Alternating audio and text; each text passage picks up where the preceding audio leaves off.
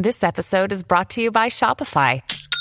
Forget the frustration of picking commerce platforms when you switch your business to Shopify, the global commerce platform that supercharges your selling wherever you sell. With Shopify, you'll harness the same intuitive features, trusted apps, and powerful analytics used by the world's leading brands. Sign up today for your $1 per month trial period at shopify.com slash tech, all lowercase. That's shopify.com slash tech.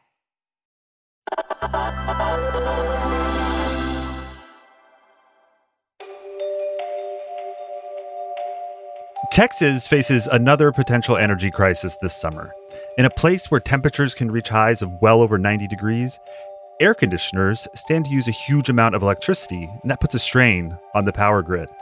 Sometimes energy companies take preventative measures. They adjust people's thermostats automatically and remotely to save energy. But we're learning sometimes customers have no idea their power company is doing this. This isn't happening just in Texas, it's happening everywhere. Here to explain is Recode Sara Morrison. Hey, Sara. Hey, Adam. So, Sara, tell me more about the story in Texas. So, uh, Houston news outlet uh, KHOU reported uh, a family suddenly, you know, noticed that their thermostat had been raised up to 78 degrees, and they sort of didn't realize why. And it turned out that they had agreed to this program called Smart Savers Texas, where you know, in times of, you know, when the grid is taxed, they can remotely sort of turn up your thermostat by a few degrees. That helps the power company save energy and put less strain on the power grid. Um, in return, people who enroll, they'd be enrolled a contest to win up to $5,000 off their energy bills. Uh, the problem is that they didn't really realize what they had opted into, or that I guess there was in the fine print that their thermostat could be controlled in the first place. So for them, you know, it was pretty alarming. And I think for a lot of people, the idea that like your power company can turn your power up was alarming. And so there's not necessarily anything nefarious happening here. It's just that when a lot of people are running their ACs on a really hot day, that puts strain on the grid, which raises the risk of a brownout. So power companies have these programs that they can make adjustments to keep everybody's power on. That seems kind of normal. Does this sort of thing happen everywhere? Yeah, but I mean, you know, before smart thermostats and things like that existed, the power company kind of just had to tell us if we don't, you know, if you don't run your air conditioner, uh, I guess, responsibly, everybody could lose, you know, their power. Now they have a way to kind of make you do that. And yeah, these things happen pretty much everywhere. I, California's got a program. Um, in New England, the National Grid has a program. If you look around, I think on most power companies' websites for like energy efficiency or saver things, you'll probably find that they've got some kind of program like this. And, you know, and some of them I think are better for the customer than, you know, the one in Texas was. They'll offer you like $20 off your bill. I think one was $120 off your bill that they had to make that a little less because it was, I think, costing them too much. But, you know, if you know what you're doing going into it and you're comfortable with it, uh, it can be a mutually beneficial thing. What about the companies that make smart thermostats? Are they in on this too? Google has its Nest thermostats. Does Google have partnerships with power companies? Yeah, I think most of these are done through partnerships with uh, with these companies or with a company that like administers a program like this. I mean, Google has something called Rush Hour Rewards. If you know it teams up with your power company to to offer this, they can basically do a program like that pretty easily. I think Nest is pretty happy with it. They've even said they're hoping to extend this kind of like energy saver program to, you know, to other places like smart bulbs, you know, your lights and even maybe your electric vehicle. So they're all in on it, I think.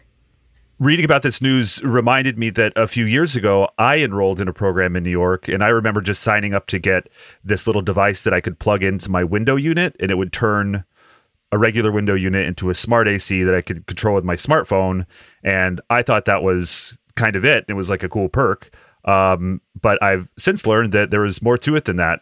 Sara, do you know this program? yeah, I, I did it too. I thought it was great. I had an air conditioner that had no remote control and no like thermostat on it. So getting a plug that did both uh, gave me a lot more control over my air conditioner. But yeah, it also gave, you know, the power company control over the air conditioner too. You know, in times when it was going to be really hot, like they would sort of run these um, cool points hours where they could turn your thermostat up a bit. So, I mean, I knew that they could do that. Um, I think the emails they sent, they'd warn you about it ahead of time, and it was in there in the email. I think, I guess you didn't know about it, but it was, it seemed much more clearly explained to me than it probably was to the people in Texas, at least. But for me, you know, it was great. I mean, I, I think I got like a $20 uh, Amazon gift card at the end of that summer. So, wow, big spender. yeah. Hey, yeah. And a free smart plug. That's true. You got a summer full of convenience. Who could argue with that? Yes. Um, so when we're talking about adjusting the temperature, are are we talking about power companies making people's homes like 90 degrees or, or what, what does it take to to keep the temperature comfortable but also save electricity? I mean, I guess it depends on your definition of what makes you comfortable. If you're somebody who wants it to be 68 degrees, then you maybe you won't be comfortable. I think the story in Texas, it was turned up to 78 degrees. And for some people, that might be just fine and worth the possible free electric bill uh, prize. I guess the, the family profiled in that story said, you know, we have a three month old and they felt like, you know, 78 degrees was hot. People woke up from a nap and they were sweating. So obviously for them, 78 degrees was too hot but they're never like i don't think they're ever like turning your air conditioner off completely for a long amount of time or like cranking it up to 90 degrees where you know it could be potentially dangerous or life-threatening situation and i would have to imagine that you could override the change in temperature and also that some of these adjustments would be happening when people aren't home but they leave their ac on yeah i mean as far as i know all of them they're they're opt in but then they're also opt out so if you don't uh, want it to be up that high, you can turn it back down.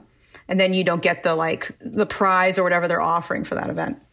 So Sara, you said these programs are pretty much everywhere. What's the takeaway for the average energy customer? Yeah, so I think if you have a smart thermostat or some kind of smart home system, um, I think companies like there's sort of home security companies like Alarm.com and Vivint, uh, obviously the Google Nest. Uh, I think there's something called Lux uh, Ecobee, uh, Radio Thermostat. Those are all the names of the companies that were enrolled in the Texas program, at least. Uh, you know, go to your uh, energy company's website and, and check and, and make sure you're not enrolled in a program like that, I guess. Or you could enroll in it if you think that the terms are, are good, good for you. And also just you know read the fine print in the future if you you know sign up for uh, one of these things. A lot of these power companies offer like discounts and stuff like that on these devices. And i think sometimes that's where they come with like an option to enroll into something that maybe you didn't realize all of the terms and conditions of it. I'll be honest, if I were sitting at home and saw the numbers start changing on my thermostat, I would find that pretty creepy. Yeah, I think you know, the, the danger, if you want to call it that, to a program like this isn't so much that you'll become like, you know, way too hot or dangerously hot. You know, it's more that it, it is creepy to see that somebody else is controlling, uh, you know, your thermostat and, and your, your comfort. If you didn't know that that was something you were opting into or that your power company can, you know, essentially control your air conditioner for you especially if you didn't realize what you were opting into. Like that's just a sense of how much control do I have over my own like house or my own family's, you know, comfort. Sara, are you still enrolled in New York City's Smart AC program? Do you have a, an Amazon gift card in your future? So New York actually stopped doing that program uh, a couple years ago. So no, I'm not. Uh, they ended up saying that it was cost inefficient for them. So I guess the gift cards were actually a little too much.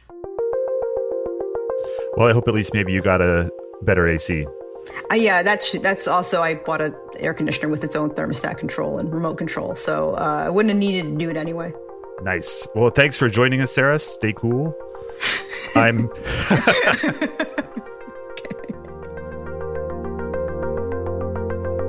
I'm Adam Clark Estes, and this is Recode Daily. This episode was produced by Alan Rodriguez Espinosa and Sophie Lalonde, and engineered by Paul Munsey.